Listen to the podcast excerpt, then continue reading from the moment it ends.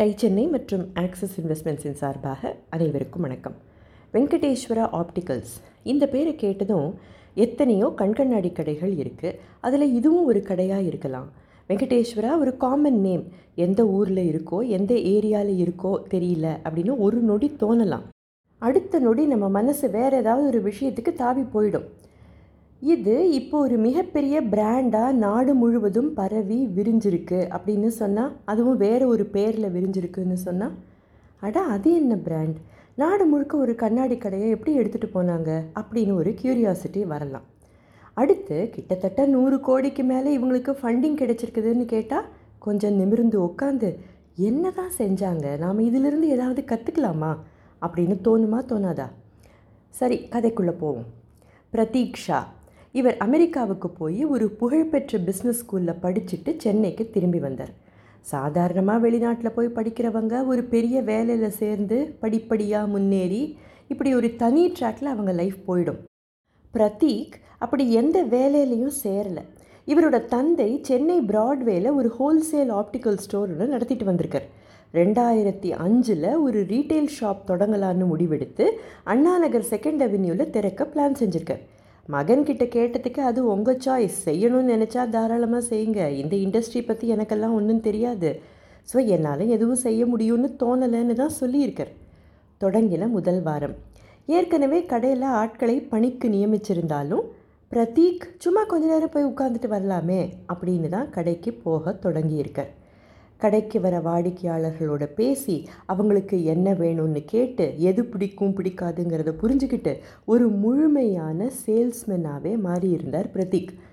இதுதான் அவரோட வாழ்க்கையை புரட்டி போட்ட நேரம்னு கூட சொல்லலாம்.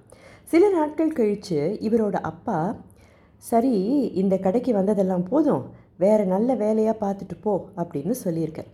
இவருக்கு தான் மனசு இப்போ பிஸ்னஸில் லயிச்சு போயாச்சே, மறுத்திருக்கார். நான் இந்த தொழிலை பார்த்துக்கிறேன் அப்படின்னு பலவிதமாக சொல்லியிருக்கார். இத்தனை செலவு செஞ்சு அமெரிக்காவுக்கெல்லாம் போய் படிக்க வச்சு இதெல்லாம் 250 சதுரடி கடையை நடத்தவா, தவிர இந்த துறையில் உனக்கு அனுபவம் இல்லை, எப்படி தொழில் நடத்த முடியும், இதெல்லாம் வேலைக்காகாதுன்னு அப்பா சொல்ல, இந்த இண்டஸ்ட்ரியில் வளர்ச்சிக்கான ஏகப்பட்ட வாய்ப்புகள் இருக்குது அப்படின்னு அவரை சமாதானப்படுத்தி 2007 வரை வெங்கடேஸ்வரா ஆப்டிக்கல்ஸ் அப்படிங்கிற பேரில் பிரதீக் நடத்திட்டு வந்திருக்கார். கடையை வச்சு நடத்துகிறதோடு அவர் நிற்கலை, ஐ கிளாஸஸ் இண்டஸ்ட்ரியை பற்றி ஆராய்ச்சி கண்டினியூஸாக செஞ்சுக்கிட்டே இருந்திருக்கார். கண்ணாடி வாங்குறவங்க என்ன எதிர்பார்ப்பாங்க? நல்ல குவாலிட்டியில், மலிவான விலையில், நீடித்து நிலைக்கிற நம்பகமான ஒரு ப்ராடக்ட் வேணும்னு தானே நினைப்பாங்க. ஆனால் ஐவேர் இண்டஸ்ட்ரியோ ஒரு அன்ஆர்கனைஸ்டு பிஸ்னஸ், ஏகப்பட்ட அன்பிராண்டட் ப்ராடக்ட்ஸ் ஒரு பக்கம்னா, விலை அதிகமான ஃபாரின் பிராண்ட்ஸ் இன்னொரு பக்கம். இந்த ரெண்டுக்கும் இடையில் மிகப்பெரிய இடைவெளி இருக்குதுன்னு இவருக்கு நல்லாவே புரிஞ்சுது. இந்த இடைவெளியை குறைக்கிறதுல ஒரு மிகப்பெரிய பிஸ்னஸ் வாய்ப்பு இருக்குதுன்னு பிரதீக்கு தோணுச்சு. முக்கியமாக இவரை ஈர்த்தது இந்த இண்டஸ்ட்ரியோட சப்ளை செயின். 2007 வரை பல விதமான ஆராய்ச்சி செஞ்சுக்கிட்டே இருந்திருக்கார். 2008 வெங்கடேஸ்வரா ஆப்டிக்கல்ஸ் ஸ்பெக்ஸ் மேக்கர்ஸ் அப்படின்னு மறு அவதாரம் எடுத்து சென்னையில் இன்னும் 2 ஸ்டோர்ஸை தொடங்கினாங்க. 3 வருஷங்கள் அசுர வளர்ச்சி. எப்படி சாதிச்சாங்க அதை அடுத்த பகுதியில் பார்க்கலாம். இன்றைக்கி பார்த்த தகவல்களிலிருந்து நாம் கற்றுக்க வேண்டிய முக்கியமானது 2 பாடங்கள் என்னங்கிறத மட்டும் பார்ப்போம். முதல் பாடம், தொழிலில் அனுபவம் இல்லை அதனால் ஒரு விஷயத்தை செய்ய முடியாதுங்கிறது ஜென்ரலாக எல்லாரும் சொல்கிற ஒரு சாக்குப்போக்கு. ஆனால் மனசு இருந்தால் மார்க்கம் உண்டுன்னு சொல்லுவாங்க இல்லையா? தீராத ஆர்வம், நம்பிக்கை, பேஷன் இவற்றோடு சேர்ந்து ஒரு பர்பஸ் இருந்தால் நிச்சயமாக மேஜிக் நடக்கும்.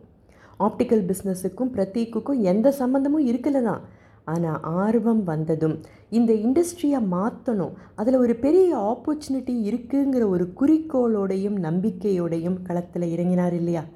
ரெண்டாவது பாடம், ஆப்பர்ச்சுனிட்டி ஐடென்டிஃபிகேஷன். யாரும் செய்யாத ஒன்றை எப்படி செய்யறது, இல்லை எல்லாரும் செஞ்சிட்ருக்கிற ஒன்றை எப்படி ரொம்ப வித்தியாசமாக செய்யறது, இந்த எண்ணம் மட்டும் இருந்தால் போதாது, அதை செயல்படுத்த இண்டஸ்ட்ரி பற்றின ஆழ்ந்த புரிதலும் நுணுக்கங்களும் நெளிவு சுழிவுகளும் நிச்சயமாக தெரியணும். எப்படி தெரியும்? நேரம் செலவிடணும், ரிசர்ச் செய்யணும், அதில் ஆர்வம் இருக்கணும், பார்த்து கேட்டு படித்து தெரிஞ்சுக்கணும். அப்போ தானே கண்ணு முன்னால் போகிற ஒரு ஆப்பர்ச்சுனிட்டியை டப்புன்னு பிடிச்சி அதை எப்படி செயல்படுத்தலான்னு பிளான் பண்ணி செய்ய முடியும். அன்ஆர்கனைஸ்ட் செக்டரில் ஸ்பெக்ஸ் மேக்கர்ஸுக்கு தனித்துவமான ஒரு இடத்தை கண்டுபிடிச்சு அதை தக்க வச்சு 100 கோடி ரூபாய் முதலீடு கிடைக்கணும்னா அது சும்மாவாக வந்திருக்கும். அடுத்த பகுதியில் இதோட தொடர்ச்சியை பார்க்கலாம். பிஸ்னஸ் கதை கேட்க எங்களுடன் தொடர்ந்து இணைந்திருங்கள். அதுவரை டை சென்னை மற்றும் ஆக்சிஸ் இன்வெஸ்ட்மெண்ட்ஸின் சார்பாக அனைவருக்கும் வணக்கம்.